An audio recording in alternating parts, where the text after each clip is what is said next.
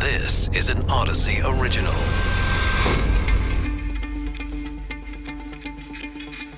This is the War in Ukraine Daily. I'm Charles Feldman. And I'm Mike Simpson from the KNX Audacy Studios in Los Angeles. Victory Day in Moscow usually calls for Russian patriotism, display of military might, parading soldiers, tanks, and jets in Red Square. There were the soldiers and tanks. It was subdued, though, for Vladimir Putin and the Russian elite. Putin didn't call for a mass mobilization of hundreds of thousands of more soldiers, nor did he declare any kind of victory in the war in Ukraine. Instead, he presented a list of the manufactured reasons for his invasion usual grievances against NATO and the West. We'll take a closer look at what Victory Day means for the ongoing war in Ukraine. We'll also go to Kiev to talk with a group of filmmakers, U.S. Army vets embedded on the front lines with Ukrainian forces.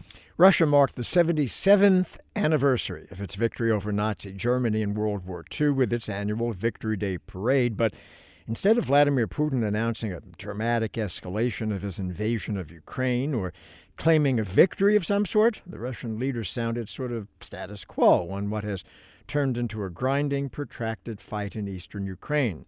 We're joined now by Andrew Jenks, Russia expert at Cal State Long Beach. Andrew, thanks for being with us. Is what Vladimir Putin didn't say today at the Victory Day parade as important and, and perhaps meaningful as what he did say? Yeah, I, I think that the, what what he's up to here is um, playing uh, uh, the game of the guessing game. Or actually, he's having us play the guessing game, and that works to his advantage. Uh, meanwhile, he's going to continue waging war, um, and it's in this kind of indeterminate uh, situation that we see now in Ukraine. And you know, it doesn't.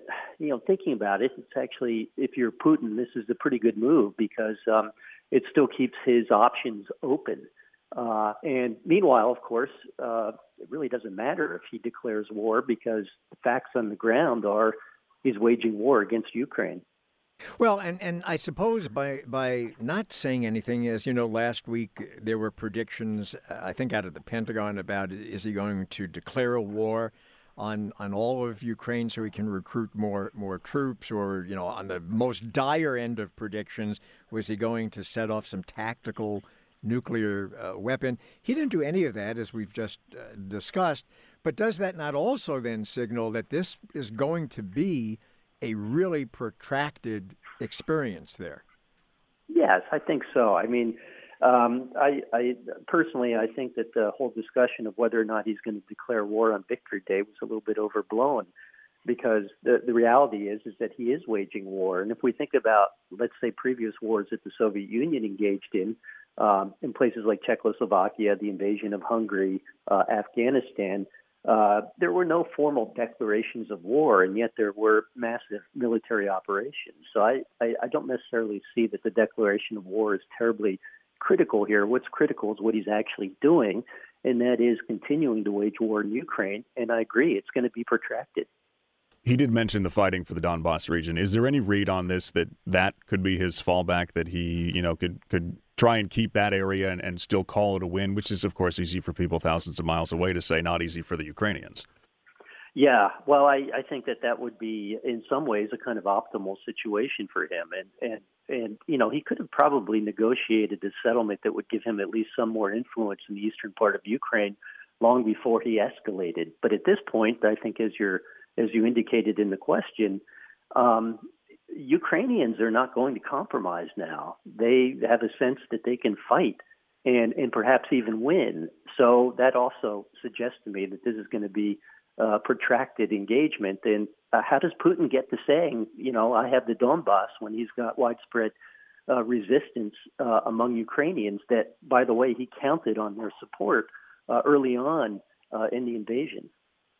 Andrew Jenks, Cal State Long Beach, uh, Russia expert. Andrew, thanks.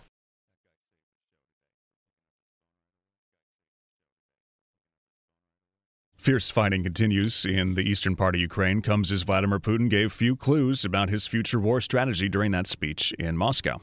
Meanwhile, two U.S. Army veterans turned filmmakers have been on the front lines in Ukraine, and they join us now from Kiev. They're Justin Roberts, CEO of Echo Bravo Productions, and fellow Army vet Hank Barb.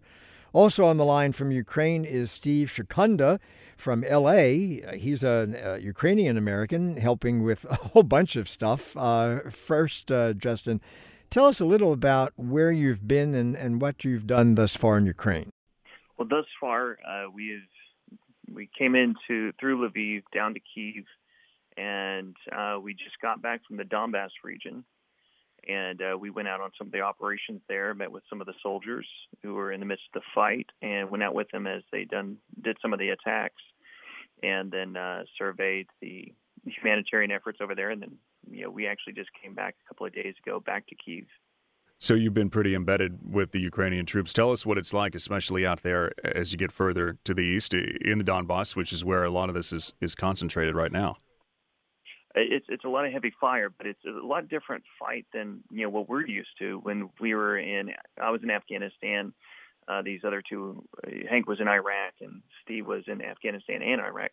You know, we were used to small arms. We were used to uh, IEDs and it was just a very different fight. You know, this is a very conventional fight, so it's a lot of long range weapons, uh, artillery, rockets, uh, drones, and trenches. And so, the, if you're in the wrong, wrong grid coordinates, yeah, then you're gone. And do you think, just uh, psychologically, were you guys prepared for this uh, going into this experience since it was, as you just pointed out, so different than what all of you had experienced in your own military backgrounds? yeah, it's it, both of us are pretty familiar with this. Yeah, I, I think yes and no. You know, once we got embedded with the soldiers, it felt like being around soldiers. You know, uh, uh, a forward observation post, a fob, right, is a fob, and it, it felt familiar. And, and it, being psychologically familiar with the combat too, we were pretty well prepared for that. I mean, I brought my buddy Hank here because he's a former combat medic, and so I have a pretty good team here. And Steve, I mean, he's former Marine infantry, so we we've been through the firefights before. It's just you know, it's just different. Hank, was that you? We just heard. I remember we talked. We talked before, at least a, a couple weeks before you left, or you were getting set to go, right? Yes, sir. Yeah, I talked to you, uh, and I think Justin was in a uh, uh, uh a money meeting trying to raise money for the trip. trying to get ready for the trip. So, uh, and, and Hank, how would you gauge how things are going, especially for the Russians, which don't seem to be moving those lines all that much, and it's it's so much of the discussion that the Ukrainians have been able to fight so well and hold them off, or maybe the Russian military just wasn't uh, as good as everybody thought it was all what? this time. I think it's a combination of both. You know, the thing that I noticed and that stood out to me the most is that, man, the the Ukrainian soldiers, their morale is through the roof. Uh, they're exceptionally competent at what they do and they are a professional army, and that's what I noticed. And and also they are confident that they're going to win, and I'm confident that they're going to win just from seeing them. And uh, I I think uh, I think they are winning. Uh, I'm curious. Is is Steve uh, there with you now? Uh, yeah, yeah, I'm here. Hi. You are. Hi, Steve. Uh, so, as I mentioned going into this, you're helping with logistics. What's involved with that? Well, I want to correct that real quick. Uh, he, so he's helping on uh, the camera work, uh, interpreting, and well, what are you not doing? yeah, I brought up as a, I guess, uh, interpreter, also a cameraman. I live in uh, Hollywood, Los Angeles, so I do filming for for a living, and I was looking uh, to uh, find my way to get to Ukraine and help out in here in Ukraine. So I was able to connect with uh, Justin, and we talked over the phone. And a few days uh, we talked uh, because we both members of VME, Veterans in Media and Entertainment. That's how we got in touch. And uh, and yeah, in a few days I flew here and we started this this mission of uh, filming a documentary. And uh, just like Hank mentioned before, uh, it is uh, you know sort of a different war. It's artillery war, but it's still a combat. So you know we're just getting used to it and uh, learning a lot from the front line. And as Hank mentioned before, it's a little bit of both Russian army is not as strong as we thought, and Ukrainian is strong as stronger than we, you know, we didn't uh, anticipate that Ukrainian army would be so strong. Nobody did really. Yeah. Yeah. You've Like all everybody expected them to fold, and they just proved everybody wrong. All right, the early the early expectations were you know a week or, or two weeks or something, and now now we're all this this time in. Uh, Steve, you've all seen things in Iraq and Afghanistan, but did you st- have any trepidation of, of going back into a, a war zone, or was it something that like you were uh, saying earlier? No, you I felt like you had to go almost. You wanted to go, and you wanted to do something. Exactly. So to be honest, I don't want to be here. If the war didn't start, like I'll be I'll be in Hollywood filming and doing my thing. But just because of this war, I I couldn't just sit in Hollywood and watch from the TV and watch the news. I was like heartbroken. So I had to find my way here and do something from here. Justin, how, how Justin, how long is this mission for you guys? How long do you plan to stay there? Are you done shooting? Oh, it feels like you're going to curse the production if I give you a time. uh, the uh, it's it. We're hoping for three or three or four more weeks for the documentary, but then we're going to immediately pivot to doing a syndicated series of ten episodes focusing on the humanitarian efforts uh, that are going on here. So a different nonprofit for each episode with our series that's called Do Good. It focuses on hope. You know, do good is about finding hope in really traumatic situations. Because, like I mentioned before, whenever something really bad is happening, good people are going to step up and make life better for people around them. Can so you, it's like the, the documentary focuses on the war, and Do Good focuses on the people who are helping to rebuild. Can, can you share uh, some stories or, or, or pieces of what you've you found while you were documenting those efforts, the people out there doing good that have really stuck with you? I mean, like thus far, like our, our first sets of efforts have been focused just on the war and getting embedded into the military because so much is going on right now. Uh, we have the first thing that we came across, though, even before we got into Ukraine, was what was happening in Poland, in Warsaw. Uh, we we tried to find the refugee camps. We didn't find any. Is because the people of Warsaw, you know, two million people took in five hundred thousand people into their homes and the government wasn't forcing them, telling them to do it. There was no nonprofits leading the charge on this. This was a movement of the people who just became incredible neighbors and opened up their homes. Yeah, you know, we uh, we stayed at a hotel in Poland while we were waiting to cross into into Ukraine, and the hotel was full of of refugees. And I remember Justin mentioned, "Hey, we'd like to buy a meal for the for the refugees," and the hotel said, "Oh no, we've already paid for all of their food." And the, and so even the hotels there were opening up their hearts to So these people. businesses, Yeah. homes, it's just an incredible movement of kindness that's going on. So I think one of our first heroes that we saw is just simply the country of Poland. Yeah, Poland. Yeah.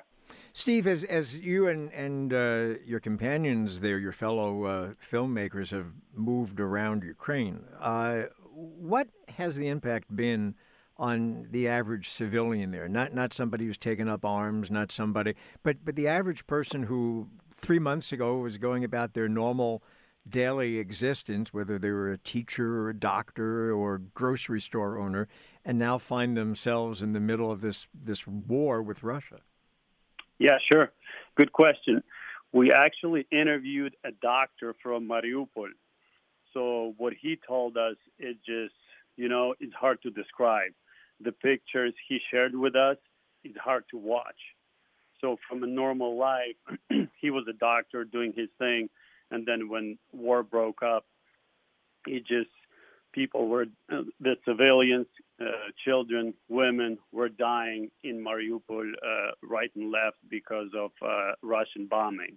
So they Russians don't discriminate. They usually target you know everything and anything. So for this person, he was living in Mariupol as a doctor. He had to flee, and he had a really hard time just you know uh, moving to Ukrainian side. And right now, you know, he basically lost his home, his job, and his life completely changed. So yeah, uh, the, the life changes uh, completely for a lot of Ukrainians, civilians. Justin or, Hank or, or both, take me through, you know, uh, from the eyes of a, a soldier who's who's served now, seeing just how indiscriminate the Russians are with that civilian population. I mean, when you're bombing homes and schools and theaters, that's that's not what's quote unquote supposed to happen. Uh, you know, it, it, it feels like this is not necessarily like a, a battle against political governments, but like good and evil. You know, uh, the Ukrainians would win a victory, and the response would be the the Russians would kill the town that it came from, and and just every building in the town is destroyed. We we spent time with a, with an old older lady, and she was sweeping the rocks in her house and folding clothes. Half of her house was down. All the all the houses around her were like piles of of stone, and they're out there sweeping the stone and trying to make it just feel normal again. I would uh, imagine, I've never been in a war zone, but I would imagine that being in one, whether it was Iraq or Afghanistan or now for you guys, uh, Ukraine, has got to change you in some fundamental way. Am I right about that? Yeah, it's I, I call it being baptized by fire. You know, once you go through the firefights, you you don't get to come back as you were before you are going to be different. Uh, it doesn't mean that you're necessarily broken or, or weak or, or something wrong with you. It's just you're going to be different. And uh, so that's why, I mean, like when I decided on what kind of team I wanted to bring with me, you know, I selected these guys specifically. Uh, they have experience telling stories. They're artists. They they know what they're doing in front of a camera, behind a camera, but they also know how to navigate a battlefield and you know they're not rattled when the bombs go off and they know what to do in emergency situations so that was the specific kind of team that i needed uh, to be able to tell these stories for us to tell these stories justin and uh, all of you uh, hank uh, steve thanks so much for for speaking to us appreciate you guys oh thanks for having us on glad you're uh, staying safe and uh, and that you'll be telling these stories, and, and, we'll stay in touch with you. Justin Roberts, CEO Echo Bravo Productions, and uh, fellow veteran Hank Barb, and then Steve Secunda from LA, Ukrainian American, helping out uh, get them to where they need to be. Uh, translation and uh, filmmakers, all of them. It's like everything. Yeah, basically, they credit him with getting yeah, them through their everything. country. Yeah, exactly. thanks to you guys. This is an Audacy original. Find us and others on the Audacy app, Apple Podcasts, uh, Google Podcasts, and Stitcher.